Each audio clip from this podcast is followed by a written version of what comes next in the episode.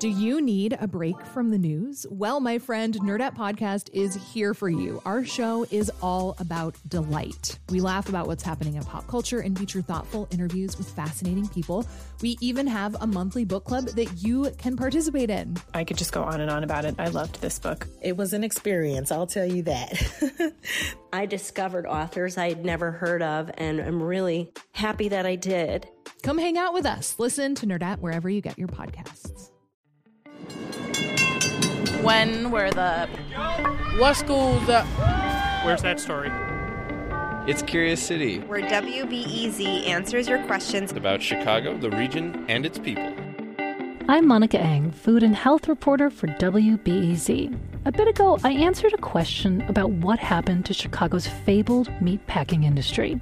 The story explored the history of the Union stockyards, which for almost a century supplied most of the country's meat. During the reporting, I heard a short story about the stockyards that I just have to share with you because it shows how much the city embraced its reputation as hog butcher to the world. So much so that schools sent kids to the stockyards on field trips.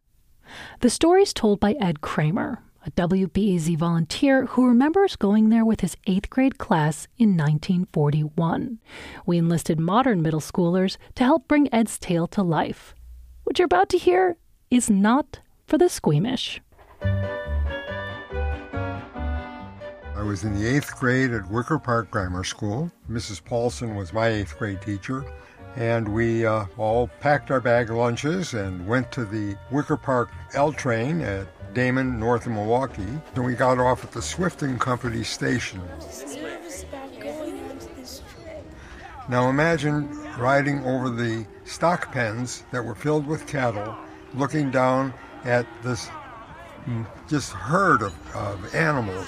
It's like probably over a million just right there. So cute. I love them. I just want to eat them. They explained to us what we were going to see, and if anyone was faint of heart, they could uh, stay behind. What are you, spooked? You know what? I'm going to be the only person. I'm brave. But no one chose to stay behind, and uh, we went on this catwalk, and down below us, the cows were being let in through a chute. A chain was whipped around the back legs of the cows. They were hoisted up into the air. Someone came along with a huge wooden sledge, hit them on the head and stunned them, and then their throats were cut. At that point, at least a half a dozen people in the group started to erp.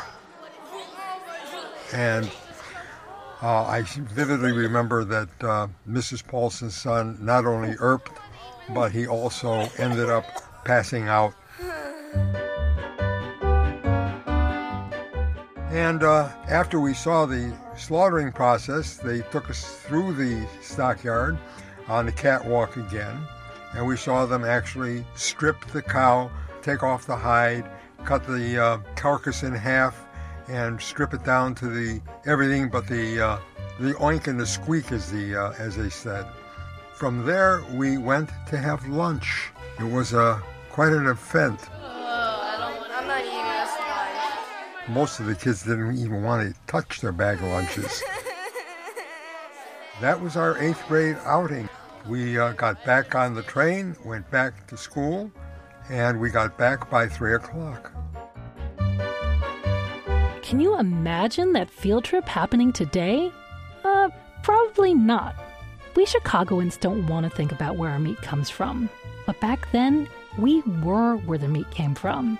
And proud of it. Thanks to the students of Miss Williams' class at Franklin Fine Arts Academy for providing background ERPs. Curious City is on break next week. Send us questions and hear my story about Chicago meatpacking at wbez.org slash curious city. Support for Curious City comes from the Doris and Howard Conant Fund for Journalism.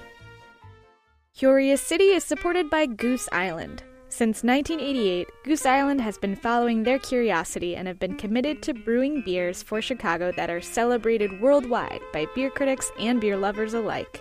More at gooseisland.com. We don't need to be the only beer you drink, we just want to be the best you drink.